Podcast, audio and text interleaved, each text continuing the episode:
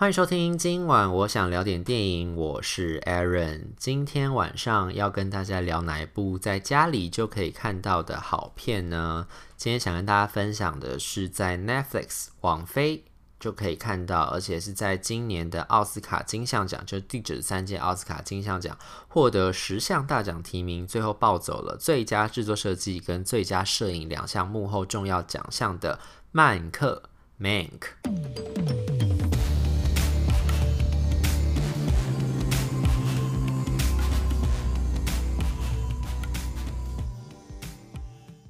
要聊《Mank》这部电影之前呢，我觉得大家先知道一件事情，就是《曼克》这部电影呢，它算是一个历史传记题材。那所以它里面故事在讲的呢，是一部真有其片，就是一部号称就是有人觉得它是美国影史上最重要的一部电影，就是《大国民》（Citizen Kane），然后是关于这部片子。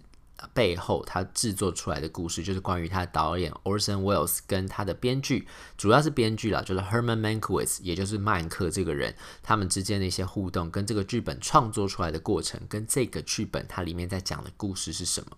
就之之所以有人说他这个大国民是一个。影史上最重要的片子，是因为他当时的故事的叙事方式，还有他在视觉画面上面的呈现，其实是突破了非常多那个时候的框架。你要想到那个时候是一九四一年嘛，所以大概是一九三几年的时候开始在拍摄的。那时候是等于算是很多的技术跟现在相比，当然是不能比啊。然后包括那时候其实有很多是默片啦，然后甚至很多这样搭景，然后靠借位的方式去把整个场景拍出来，在片场里面。有很多不同的运作方法，跟现在相差都很大。我要承认呢，就是其实《大国民》这个片子，我之前就已经听过很多次了，然后我也尝试想要把它看完，但是其实我看到中间，我都有时候会 睡着。就是我不是说这个片子不好看，我是说，因为以我们现在的眼光来看，我们可能会觉得它是一个很普通的片子。可你要想在当时那个年代，它包括它的运镜的方式、它的镜位，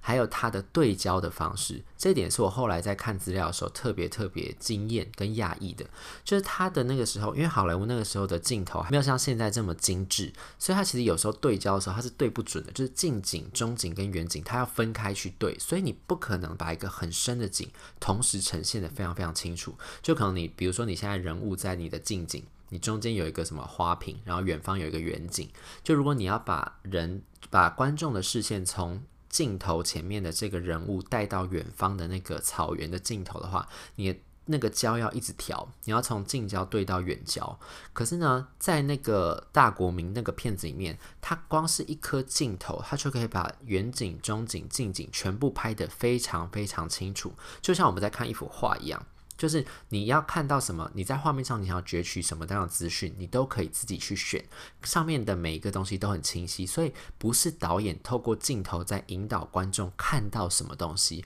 而是他把所有的讯息、所有的符号全部呈现在那个画面里面。就是，所以你要看什么东西，你自己看，因为导演会把暗示都放在里面，但是你自己去看到时候这个画面想要呈现出来是什么意思，它里面有没有什么意涵在里面？这一点是当时一个非常突破，在艺术表现上面非常突破的一件事情。然后包括它的这个镜头的位置，它有很多从底下往上拍的镜头，其实有很多。后来就是有很多的电影，或是电视，或者是动，甚至是动画，其实有很多镜头的摆放的方式，跟他拍下来的景、取景的那个位置跟角度，有很多都是从大国民开始来的。它影响了后世很多很多的拍摄手法跟方法。必须要说，Orson Welles 真的是一个天才一样的人物，他就是一个创作鬼才，所以他可以想到这样子的呈现方法。虽然说他那时候在拍的时候花了非常非常多预算，然后一开始上映的票房也不好。但是呢，确实，他这个片子就《大国民》这个片子对后世的影响是非常非常大、非常非常深远的，可能超出我们的想象。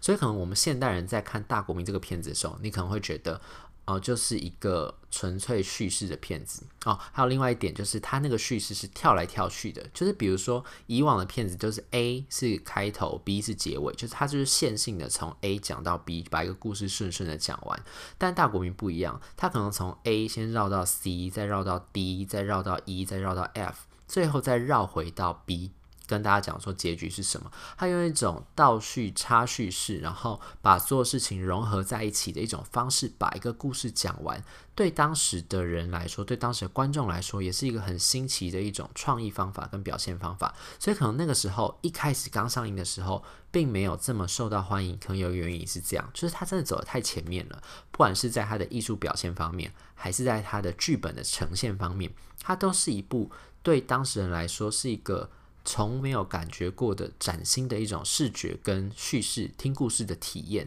所以后世才会越来越对《大国民》这个片子有更高的评价。就当这个呃过了一九四一年上映之后，过了两三年之后，渐渐渐渐的开始有人注意到这个片子，看到这个片子人越来越多，然后懂得欣赏它的人，或是懂得以。这个大国民这个片子获得灵感去进行自己创作的创作者就越来越多，所以后来大国民这个片子它的地位就越来越高，越来越高，越来越高。所以可能现在我们看的现在人在看的时候，可能会觉得，嗯，这个不就是一个很正常的片子吗？但你把它放回到一九四一年那个时空背景，它的确是有它的独到的这种创意所在的。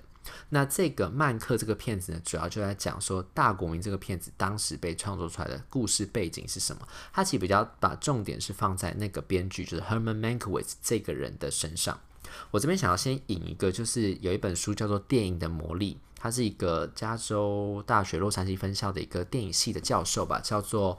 Howard Suber，他曾经。对于这个大国民这个片子，他在讲曼克跟 Orson Welles 这两个人的合作关系，创作出大国民这个片子的那种互动跟他们之间那种火花，他是这样来形容的。他就说呢，导演 Orson Welles 呢是一个充满热情、创意、才华与勇气，但是才只有二十五岁，而且在那个之前从来没有拍过剧情长片的一个年轻人。然后呢，负责撰写《大国民》全片几乎所有对白与场景的编剧 Herman Mankiewicz 呢，则是一个愤世嫉俗的中年人。他很早之前呢就已经放弃了奉献自己的才华，但是仍然想为自己过人的创意生涯找到一个满意的据点。所以你知道，这就是一个年轻人跟一个老人家他们之间的那种创意的合作。就是呢，这个 Orson Welles 是一个天不怕地不怕的年轻人。他那个时候在一九三八年的时候，搞了一个很大一坨，一个很可怕的一个事情，算是惊世骇俗。他那时候就是一九三八年的时候，跟哥伦比亚电台合作一件事情，他就是做了一个广播剧。他广播剧名字就叫《世界大战》。他那个时候呢，就是在那个广播剧里面呢，就是这个剧情编出来，就是外星人跑来攻打地球，然后因为他。编得太生动、太写实，然后那个广播剧里面表演又太好，所以呢，很多那个时候在路上听到这个广播剧的民众误以为外星人真的进攻地球了，所以造成很大的恐慌，就很多人开始就是到处找地方避难，然后很多人冲进超市里面就开始搜刮所有的物品，就是完全陷入一个混乱的状态里面。他就因为这件事情。就是等于一战成名，所以后来才会有这个好莱坞的片商，就雷电华影业就找他来说，那不然请你来就是创作《大国民》这个电影这样子，给了他全权的创作权，让他可以拍片，所以他算是一个当时是一个非常有创意，但是其实常常算是一个脱缰野马一样这样子一个大家说是创意鬼才、电影鬼才这样子。那这个曼克呢，则是在当时的好莱坞其实已经算是一个颇负盛名的一位编剧家。其实他有编过很多很多作品，他那时候甚至在派拉蒙影业呢，他已经算是他们那个剧本部门的一个头了，就是他可以负责去招聘不同的呃编剧作家来帮他们写剧本，然后他也可以做审核，然后可以投案，就做投稿啦，就是 pitch，就是投不同的这种提不同的案子这样子。所以他其实，在那个时候算是好莱坞一个颇负盛名的一位剧作家，但其实他有另外一个很重要的身份，叫做剧本医生。所谓的剧本医生呢，就是通常如果当这个片商找了一个编剧，把一个电影的剧本写出来之后，他们可能会找在更有经验的剧作家，或者是有经验的，甚至演员也有可能，就是对于剧本比较敏锐，然后知道观众的口味，跟知道这个整个幕后制作的这些美眉嘎嘎的这样子的一位资深前辈来帮忙看这部剧本。那他们看剧本的工作呢，因为医生就是负责治病的嘛，他就要负责揪出这个本子里面的毛病，比如说哪一段是不是没有写好，需要重新修改，或是哪一段还不够位，应该要多写一点点，或者哪一段应该要删掉，哪一段应该要多增加，就是用这样子的一个方式去看剧本，有点像是最后润稿的那个人，就是剧本医生这样的角色。然后常常呢，一个剧本好不好，其实最关键的是这个剧本医师好不好，就他有没有看到这个剧本里面一些问题，或是他有没有看到这个剧本里面其实有一些有潜力的地方需要再被发掘出来、发挥出来。如果有一个好的剧本医生，通常这个剧本会可能会比一开始拿到那个出版的剧本有更好的表现。所以曼克那个时候有一个很重要的工作，就是他是一个剧本医师。很多人会拿他们的本子请曼克来修改，可是常常曼克改完之后，的确让这个本子画龙点睛，然后叫好又叫座，但是他可能没有挂名。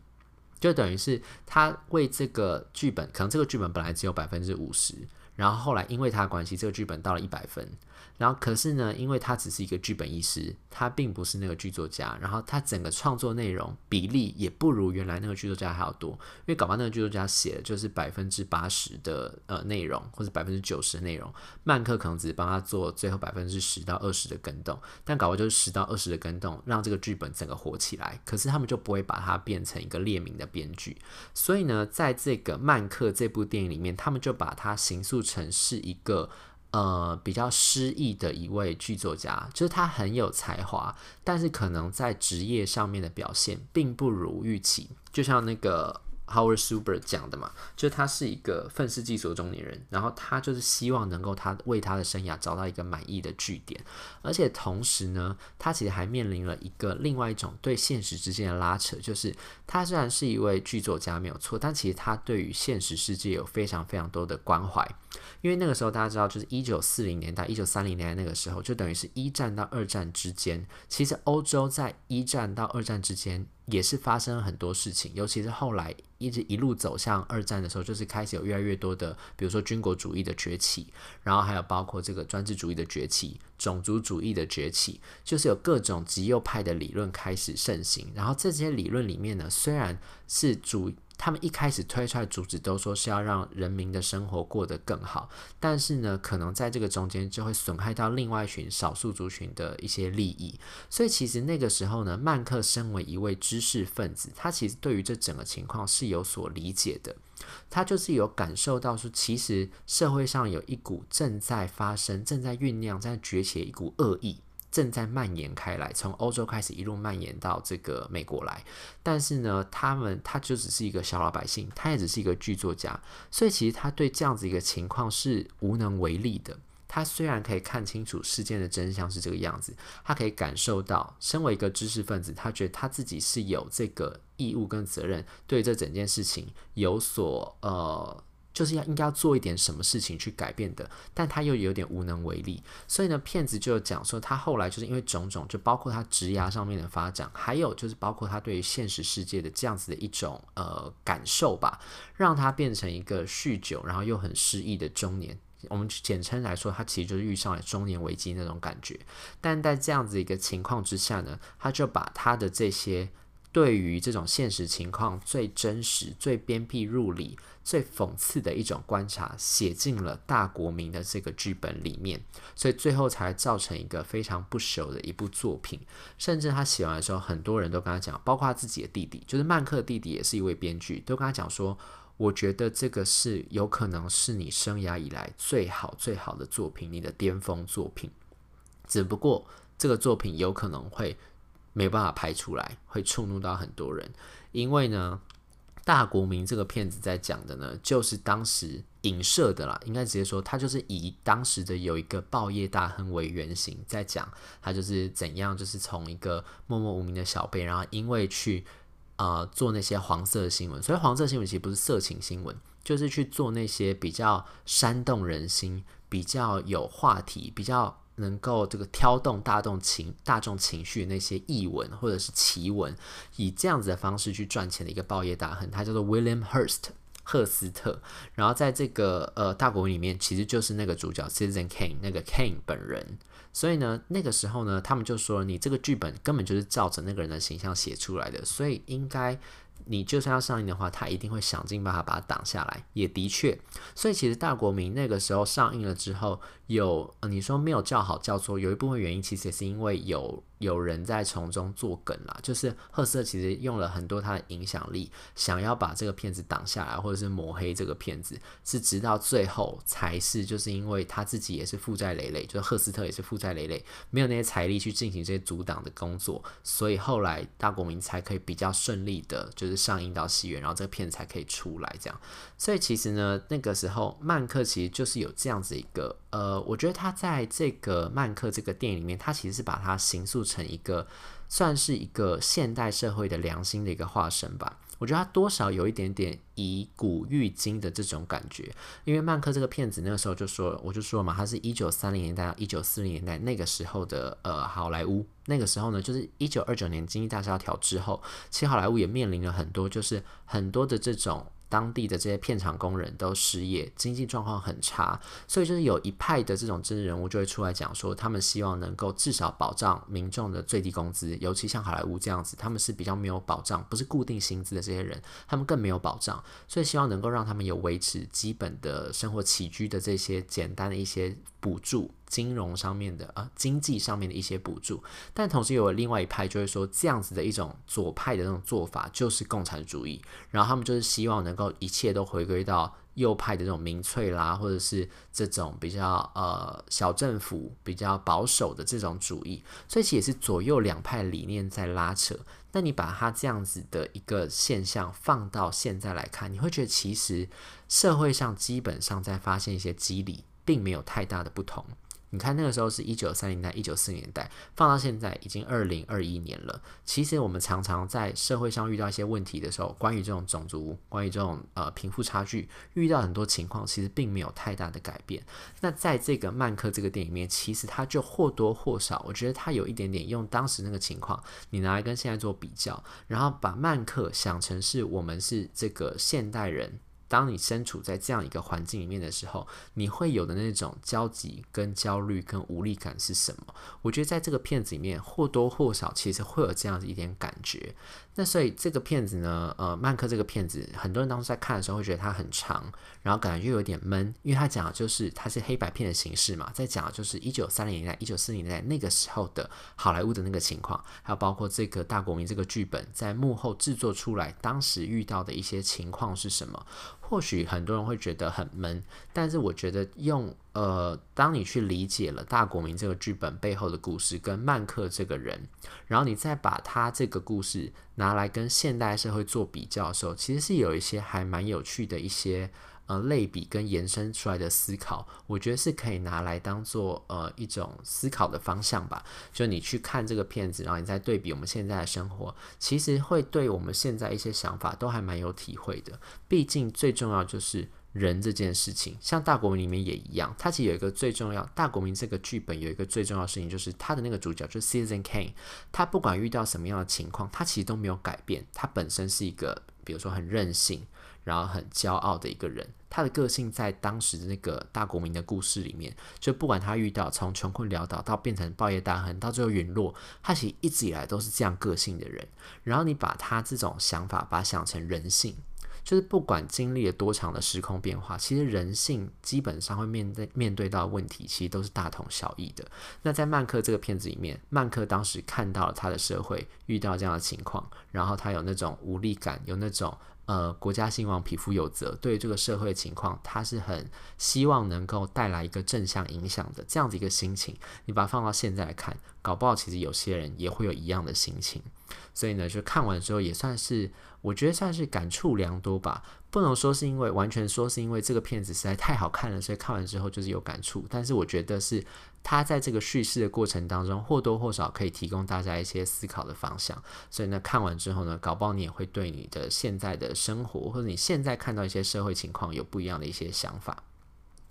所以以上呢，就是今天想跟大家分享的这部 Netflix 的《曼克》，然后呢，也顺便讲了一些关于那个老经典老片《大国民》的一些故事，这样子。所以如果对这节节目内容有什么意见呢，欢迎留言，或是到 Instagram 搜寻电影伦森私讯小盒子，让我知道。今晚我想聊点电影，我们下次再见。